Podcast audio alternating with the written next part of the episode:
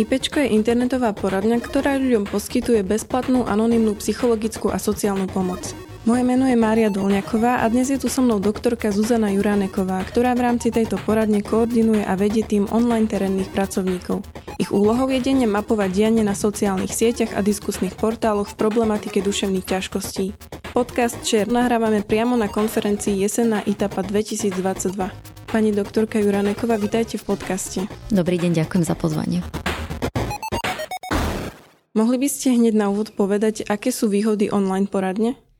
No, výhody online poradne sú jednoznačné a to je, že naozaj môžete mať toho svojho psychologa a psychologičku vo svojom smartfóne dostupnú na pár klikov vždy, keď to potrebujete. A práve IPčko je špecifické tým, ako aj celkovo linky pomoci, že u nás nefunguje žiaden objednávkový formulár ani čakacie doby. Jednoducho v momente, kedy potrebujem, tak sa môžem spojiť s človekom, ktorý ma vypočuje, ktorý je v tej chvíli so mnou, sprevádza ma tým a pomáha mi hľadať riešenie. Samozrejme, že to online prostredie má obrovské výhody a to, to najdôležitejšie je ten pocit anonymity. Na našich linkách sa nemusí nikto nikde registrovať, nemusíte nám povedať ani svoje vlastné alebo teda skutočné meno a budeme vás oslovať tak, ako si budete želať, ako pod akým nikom sa prihlásite. A to je veľmi dôležité práve pre mladých ľudí vytvoriť im ten anonymný bezpečný priestor. Počas vašej prednášky na konferencii ITAPA ste spomenuli, že v rámci IPčka ste objavili 11 samovražedných skupín. Mohli by ste približiť, ako mapujete online prostredie? Okrem toho, že máme tie tri linky pomoci, kde tí naši psychológovia a psychologičky čakajú, kým za nimi príde niekto, kto potrebuje pomoc, podporu, tak máme aj taký špecifický tím online terénnych pracovníkov, ktorí denne vstupujú teda do online prostredia. A sú na rôznych sociálnych sieťach, a snažia sa tam teda vnímať a odhalovať to, čo sa tam deje, aké sú tie potreby mladých ľudí. A tie skupiny vznikajú, častokrát vznikajú aj naozaj s takým tým pomenovaním depresia, úzkosť, strach a podobne a kde tí ľudia prichádzajú práve preto, aby boli súčasťou nejakej komunity, nejakej skupiny ľudí, ktorí prežívajú možno niečo podobné, kde majú pocit, že získajú takéto väčšie pochopenie, porozumenie, kde môžu otvorene hovoriť o tých svojich ťažkostiach. A títo naši psychológovia psychologičky sú súčasťou tých, eh, tých skupín a sledujú to, čo sa tam deje. A naozaj niekedy je tá situácia taká, že z toho podporného, podporujúceho prostredia. Je to tá dynamika zmenená na tú takú ťažšiu, takú, že to nemá vlastne celé cenu a, a podporujú sa tam v takých neúplne pozitívnych, pozitívnych nápadoch a riešeniach. A práve to je tá úloha tých našich psychologov. Priniesť tam iný pohľad, iné otázky, iné možnosti. Naozaj častokrát aj relevantné informácie o tom, čo ak to je psychológ, čo sú antidepresíva, a rozbúrať tie mýty, ktoré sa týkajú duševného zdravia a ukázať im podporiť ich práve k tomu, aby tú pomoc vyhľadali. A darí sa vám to, lebo keď tak nájdete nejakú zlú skupinu alebo teda s týmto negatívnym nejakým dopadom, tak možno tí, ktorí nebudú súhlasiť práve s tými psychológmi, si spraviť ďalšiu skupinu. A to je taký kolobeh, ktorý asi sa nedá úplne zvrátiť, ale, ale či sa vám to darí a ako to možno môže aj spoločnosť uh, nejako vplyvniť. Mm-hmm dynamický je ten online svet a naozaj každú chvíľu vzniká niečo a, a boli by sme neúprimní, keby sme tvrdili, že všetko máme pod kontrolou. Nie, nemáme. Ale je veľmi dôležité dať v tých, na tých sociálnych sieťach vedieť, že sú tam aj psychológovia a psychologičky, pretože nieraz sa nám stalo, keď práve tá komunita napríklad na Twitchi sledovala stream, kde dochádzalo k seba poškodzovaniu alebo kde boli úvahy o myšlienkach na ukončenie života a podobne, tak tá komunita práve na to zareagovala tak, že napísala tomu človeku, že počujeme, že, že choď kontaktuj psychologov, alebo napísali oni nám, že toto sa tu deje, prosím vás, poďte tam. Čiže je veľmi dôležité ako keby pracovať aj s tou komunitou, dávať najavo, že tam sme. A druhá je, že áno, my keď sme začínali s týmto projektom, tak boli také pokusy, že sme do tej skupiny prišli a povedali sme, že sme psychológovia a psychologičky a prvé čo tá komunita spravila, je, že nás odtiaľ vyhodila. Lebo tam žiadneho psychologa psychológa ani psychologičku nechceli. My máme na to naozaj vytvorenú takú špecifickú metodiku psychologickú, ktorá vychádza teraz z psychológia sociálnej práce vystupujeme v tých, v tých komunitách ako avatári, ale e, je to transparentné a je to viditeľné, že, to je, že je to fejkový profil a máme o tej práci zverejnené informácie samozrejme aj o tých avatároch u nás na, na webe, čiže v tomto sme transparentní a v, takto nám to funguje. Takže oni vedia, že vy ste psychológovia? Nie, v niek- niektorých skupinách to vedia, v niektorých uh, skupinách to nevedia úplne, že sme, že sme psychológia, vidia, že ten náš narratív alebo tá naša retorika je nejaká iná. Keď sa nás na to aj niekto pýta, že nie ste náhodou psychológovia, tak my to transparentne samozrejme povieme, mm.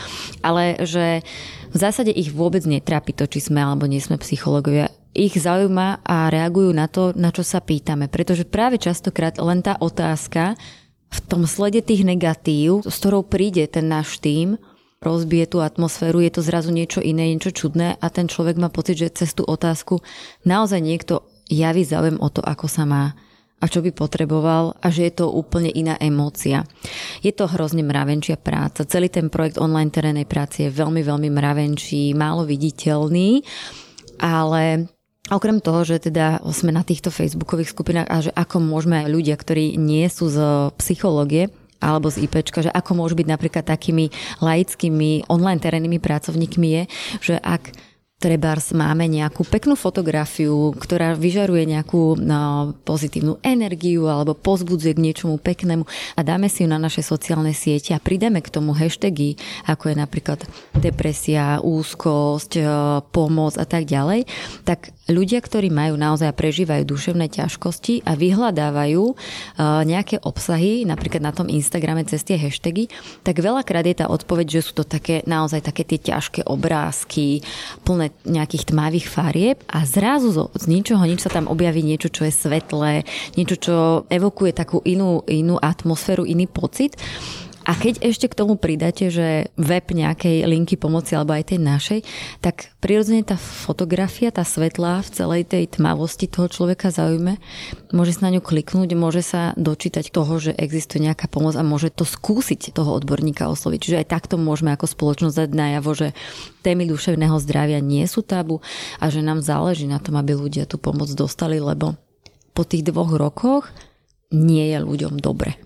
A naozaj je tu pandémia, potom prišla vojna, prišli krízy, energetická, environmentálna kríza, prišli obrovské tragédie na Zamocky, na Zochovej, kde prišli o život mladí ľudia, nevinní mladí ľudia. A hlavne tu obrovská polarizácia tej spoločnosti, že toto všetko bez takej možnosti nádychu, výdychu a načerpania tých sil ideme z tej jednej krízy do druhej a toto všetko naozaj vieskalovalo do toho, že tie čísla hovoria jasne, že stav duševného zdravia a najmä u mladých ľudí nie je dobrý a že u nich e, stúpajú depresie a aj úzkosti, aj teda tie myšlienky na samovraždu, samovraždy a seba poškodzovanie.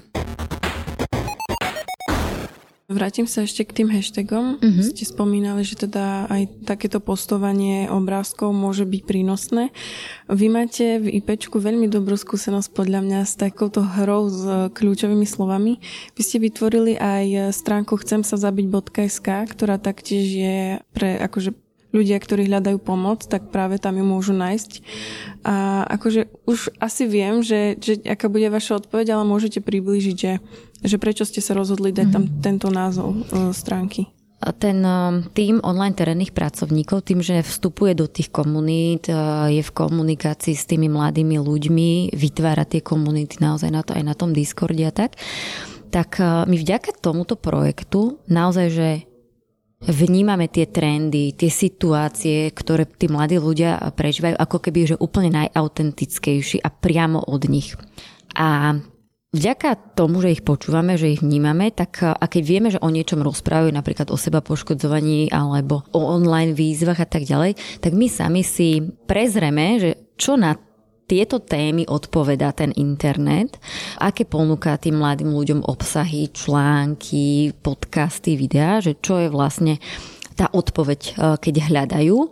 A naozaj častokrát sa dostaneme k tomu, e, že ten obsah je buď to veľmi malý, alebo takmer žiadny na tú tému e, v Slovenčine, alebo je negatívny a skôr navádzajúci na niečo, čo nie je, nie je OK a neponúka ten odpoveď toho Google tie riešenia. A vtedy si aj tí online terénni pracovníci tie obsahy vytvárajú.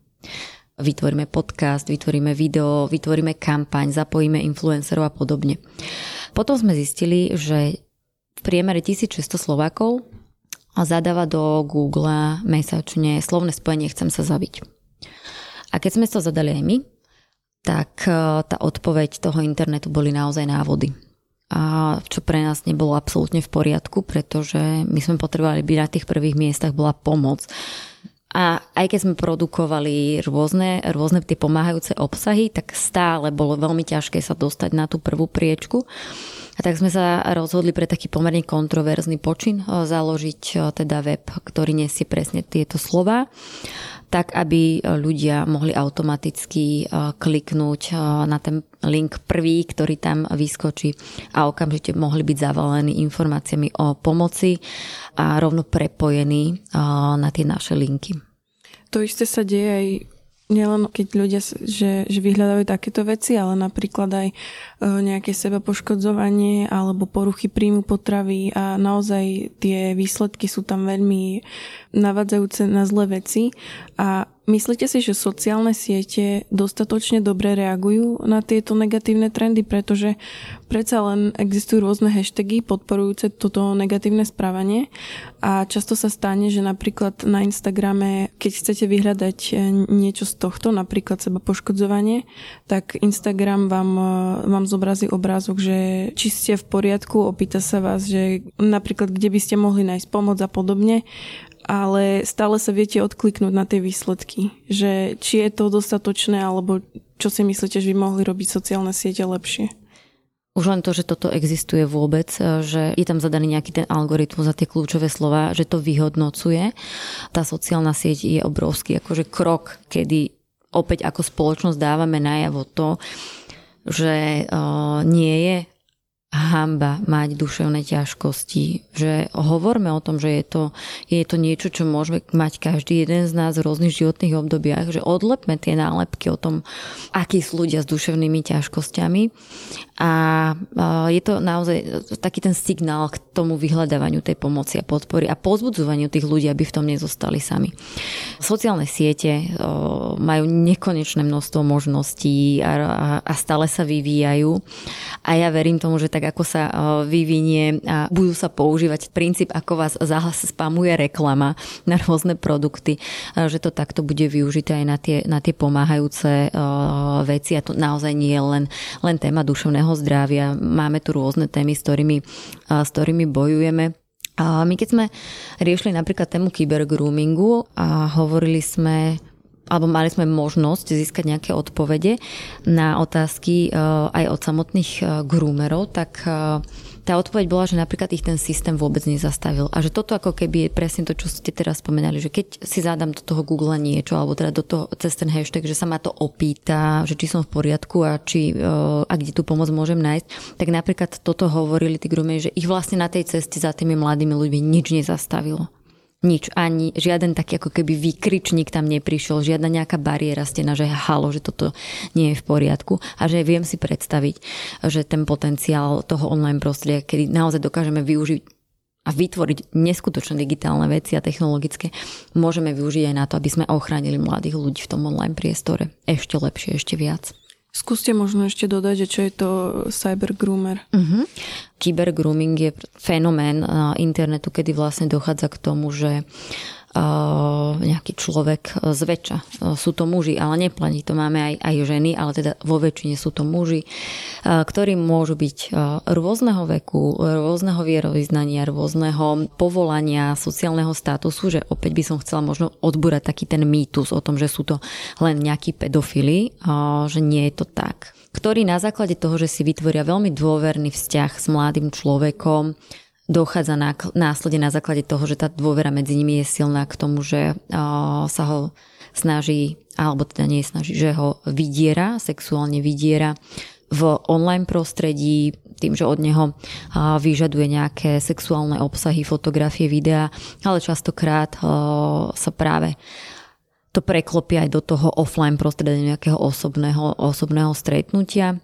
Čiže to, čo je na tom to závažné, že to je naozaj, že, že tam ten nepomer, kedy to, to dieťa, ten mladý človek do toho ide s tými najčistejšími pocitmi, že ono je hrozne šťastné, že má v online prostredí niekoho, s kým môže otvorene hovoriť o citlivých, tabuizovaných témach, možno s ktorými nemá kde inde rozprávať, ale tento uh, groomer do toho vzťahu vstupuje s premysleným plánom, v ktorom dominuje maximálne teda tá manipulácia toho človeka mladého, kedy on mu cinka a zasahuje práve tie citlivé miesta a snaží sa ho teda naozaj o, zmanipulovať práve tým, že si s ním vytvorí tú dôveru. Prejdeme na trošku možno aj veselšiu tému. Mm-hmm. V rámci online poradenstva využívate aj virtuálnu realitu. Áno. Môžete povedať, akým spôsobom? Terapiu virtuálnou realitou sme začali práve počas pandémie skúšať a experimentovať s ňou. Jednak, že sme si my sami najskôr mysleli, že, že to by pre nás nejaká forma také psychohygieny a relaxu, čo aj je. Ale potom sme zistili, že naozaj využitie virtuálnej reality v psychológii a v terapii v zahraničí úplne niekde inde ako u nás, že u nás ešte stále nie je taký bežný jav. Keďže my máme aktuálne 8 takých centier krízovej intervencie v každom krajskom meste na Slovensku, tak každá táto pobočka vlastní virtuálnu realitu, ktorú si mladí ľudia môžu prísť vyskúšať alebo môžu ju použiť ako formu nejakej relaxácie a podobne. Ale teda najviac sa zameriavame na jej využitie v nízkopráhových kluboch v, vo FLE klube v Trnave a v klube Machovisko v Bratislave. A princíp tej virtuálnej reality, že máme vybrané určité prostredia, v rámci virtuálnej reality, ktoré umožňujú mladým ľuďom, alebo teda mali sme aj starších klientov, ktorí prichádzajú s tým, že majú nejakú ťažkosť, ktorú sa im možno nedarí zvládnuť samým alebo tými technikami, ktoré skúšali a že chceli by skúsiť niečo iné vymyslím si také najúspešnejšie aj z hľadiska výskumov je zvládanie rôznych fóbií vo virtuálnej realite. Tak vymyslím si alebo vyberiem si teraz práve tú fóbiu z lietania, kedy ten človek vlastne vstupuje opakovane do toho virtuálneho prostredia, ktoré je nasimulované práve na to lietanie a je to od toho, ako si balí kufor na letisko až po to, ako sedí v lietadle alebo prístava niekde.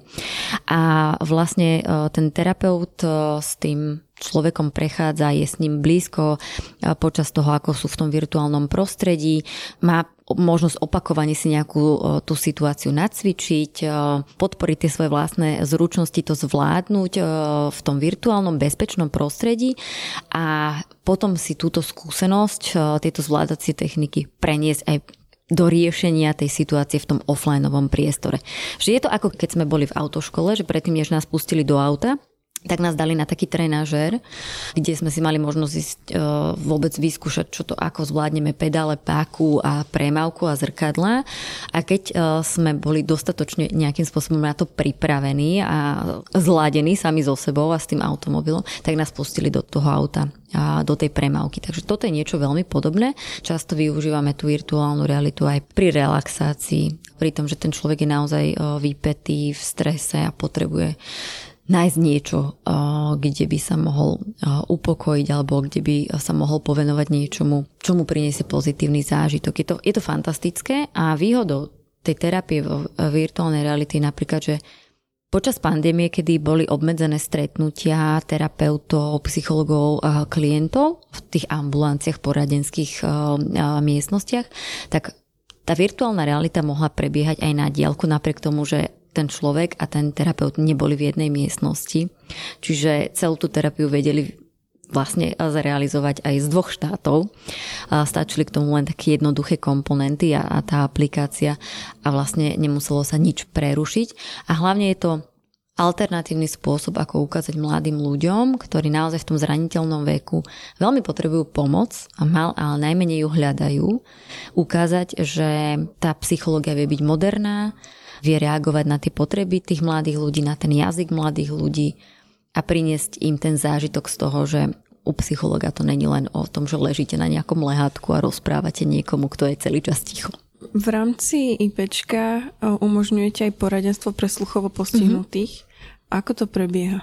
Aby som to uviedla na pravú mieru, tak je to služba, ktorá je súčasťou teda dobrej linky, čo je internetová linka pomoci pre mladých ľudí so zdravotným znevýhodnením, a ktorá má tú pomoc teda aj cez chat, aj cez e-mail, aj cez video. A veľmi sme chceli pre ľudí, ktorí majú sluchové postihnutia a využívajú e, posunkový jazyk, je to ich ako keby, že primárna komunikácia, to ich materinský jazyk a ten posunkový jazyk má svoju vlastnú gramatiku, svoju vlastnú štruktúru, gramatické kategórie a odlišuje sa tá gramatika od, od hovoreného jazyka slovenského. Preto aj keď píšu, tá skladba vied alebo tá štruktúra nie je taká, ako keď píše počujúci človek. A my sme chceli, aby naozaj mali tú možnosť hovoriť o témach duševného zdravia, o tom prežívaní v tom ich prírodzenom jazyku. Čiže logicky, keďže je to že vizuálno-motorický jazyk, tak uh, sme potrebovali vlastne urobiť to spojenie cez video. A aj napriek tomu, že sa ten poradca s tým človekom vidí, tak stále ako keby je tam zachovaná tá maximálna anonimita, ktorú z tej situácie môžeme mať. Hej? Čiže opäť nemusí mi povedať, kto je. A je tam to bezpečno. No a prebieha to teda tak, že, že si dohodnú tú komunikáciu, že áno, že potrebujú tú komunikáciu v posunkovom jazyku, dohodnú sa na tom čase. Jednoducho sa len pripoja. Naozaj potrebuje k tomu ten človek iba kameru a, a dobré internetové pripojenie. Spoja spoja sa cez video aplikáciu, ktorú máme a úplne prirodzene môžeme riešiť v posunkovom jazyku to, čo ten mladý človek riešiť potrebuje. Existuje možno aj nejaká pomoc pre hluchoslepých ľudí? Alebo čo by ste im odporúčili, keby potrebovali pomoc?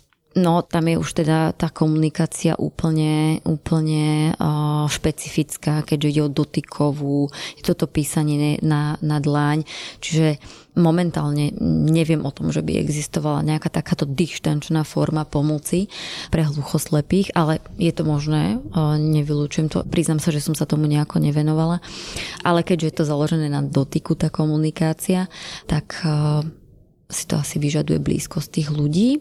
Na Slovensku máme jednu školu pre hluchoslepých a teda verím, že tam ten podporný aparát funguje a že súčasťou takýchto škôl sú bežne aj školskí psychológovia. Vy ste skôr spomínali Fleck Club. Uh-huh. Ľudia si tam môžu prísť zahrať digitálne hry napríklad a môžu si ich zahrať s psychológmi. Prečo je to dôležité, že je tam ten psychológ alebo psychologička? Uh-huh. Fleck Club eh, je naozaj také bezpečné miesto pre mladých ľudí, ktorí majú ťažšie dni, ale aj pre tých, ktorí majú úplne v pohode deň a cítia sa dobre, ale potrebujú proste mať také miesto, kde budú mať pocit, že patria a kde ich to osloví práve tým, čím, čím žijú. A my sme sa v rámci Fleck Clubu zamerali na komunitu mladých ľudí, ktorí fandia technológiám, fandia online hrám. A deje sa to zaujímavé, že títo hráči, ktorí hrávajú v tichosti niekedy sami doma, tak zrazu vychádzajú aj z tých svojich detských izieb a prídu si zahrať niekde s niekým, kde, kde sú iní ľudia. Čiže vytvára sa aj takáto komunita. Je to veľmi, veľmi dôležité. My sme do Fleck klubu naozaj preniesli to, čo si o online prostredí myslíme a to, ako ho vnímame v kontexte mladých ľudí, že pre nich je to úplne prirodzené prostredie, že oni nerozlišujú offline, online. To rozlišujeme my, dospelí, ale pre nich je to jeden svet, medzi ktorými sa proste iba sa prepínajú v tom, že mm, teraz ti to poviem osobne, ale potom ti to vlastne dopíšem tej istej osobe cez sociálne siete. A takisto veríme tomu, že aby sme mohli byť užitoční pre mladých ľudí, aby sme im pomohli ochrániť sa, aby sme im dali priestor na to byť vypočutí a aby mali pocit, že majú kde hovoriť a že ten ich názor bude prijatý s rešpektom, je to, že my im nebudeme prikazovať, zakazovať a ukazovať im, že keď urobíš toto, tak ťa čaká takýto trest. Že my sme chceli tú prevenciu, aj tú intervenciu robiť práve tak, že vstúpime do toho ich sveta. Že vstúpime do toho ich sveta, tých hier, toho online sveta, influencerstva a podobne. A že vychádzali sme naozaj z toho, že keď mladí ľudia hrajú po sieti uh, hry, online hry, tak 80% komunikácií medzi tými hráčmi nie je o hre. Ale je o tom, ako sa majú, čím žijú, čo robia, čo je super, čo je na nič, čo by potrebovali, v čom sa im darí. A preto, aby aj aby sa cítili vypočutí, aby dostali aj relevantné odpovede na niektoré svoje otázky, tak práve preto s nimi do toho sveta vstupuje psychológ a psychologička a tá hra alebo tá konzola alebo tá VR terapia je iba prostriedok. Ako ukázať tým mladým ľuďom, že toto ma zaujíma z toho tvojho života, chcem tam ísť na chvíľu za tebou a prosím ťa, ukáž mi to tam, lebo ty si na to lepší ako ja, že je veľmi dôležité z nich urobiť expertov na tie technológie. A oni naozaj expertmi sú, lebo vedia oveľa viac. A popri tom, ako sa hrajú, tak sa rozprávajú o iných veciach, ktorými žijú. Ale nie je to len o tých hrách v tom klube, že práve naopak, aby bola aj taká a, rovnováha, tak my sa im tam snažíme priviesť aj iný program. Skateboardovanie, kurse sebaobrany, koncerty, programovanie, kódovanie, arteterapiu, proste rôzne typy tých programov, aby mali možnosť zažiť aj niečo iné, a práve tam sa nám ukazuje to, že ak e, im my nebránime byť v tom ich online a robiť tomu, čomu sa radi venujú, tak o to radšej uh, si potom skúsia aj niečo iné, uh, pretože majú pocit, že OK, že vy rozumiete tomu, že čo tá hra pre mňa znamená a že ja viem, že sa do nej môžem vrátiť a že teraz napríklad tieto bubny alebo toto karate alebo čo to tu máme, nie je preto, aby ste mi zakázali žiť a byť v tom mojom svete, ale aby ste mi ukázali, že hm, aj toto je fajn, aj toto môžem skúsiť. Takže takýto je ten princíp toho, toho FLE klubu. Pani doktorke Juraneková, ďakujem, že ste si našli čas na tento rozhovor. Ďakujem pekne za pozvanie. Všetky podcasty Share pripravujú magazíny Živé.sk a Herná zóna SK. Na ich odber sa môžete prihlásiť tak, že v ktorejkoľvek podcastovej aplikácii vyhľadáte technologický podcast Share. Svoje pripomienky môžete posielať na adresu podcasty.žive.sk.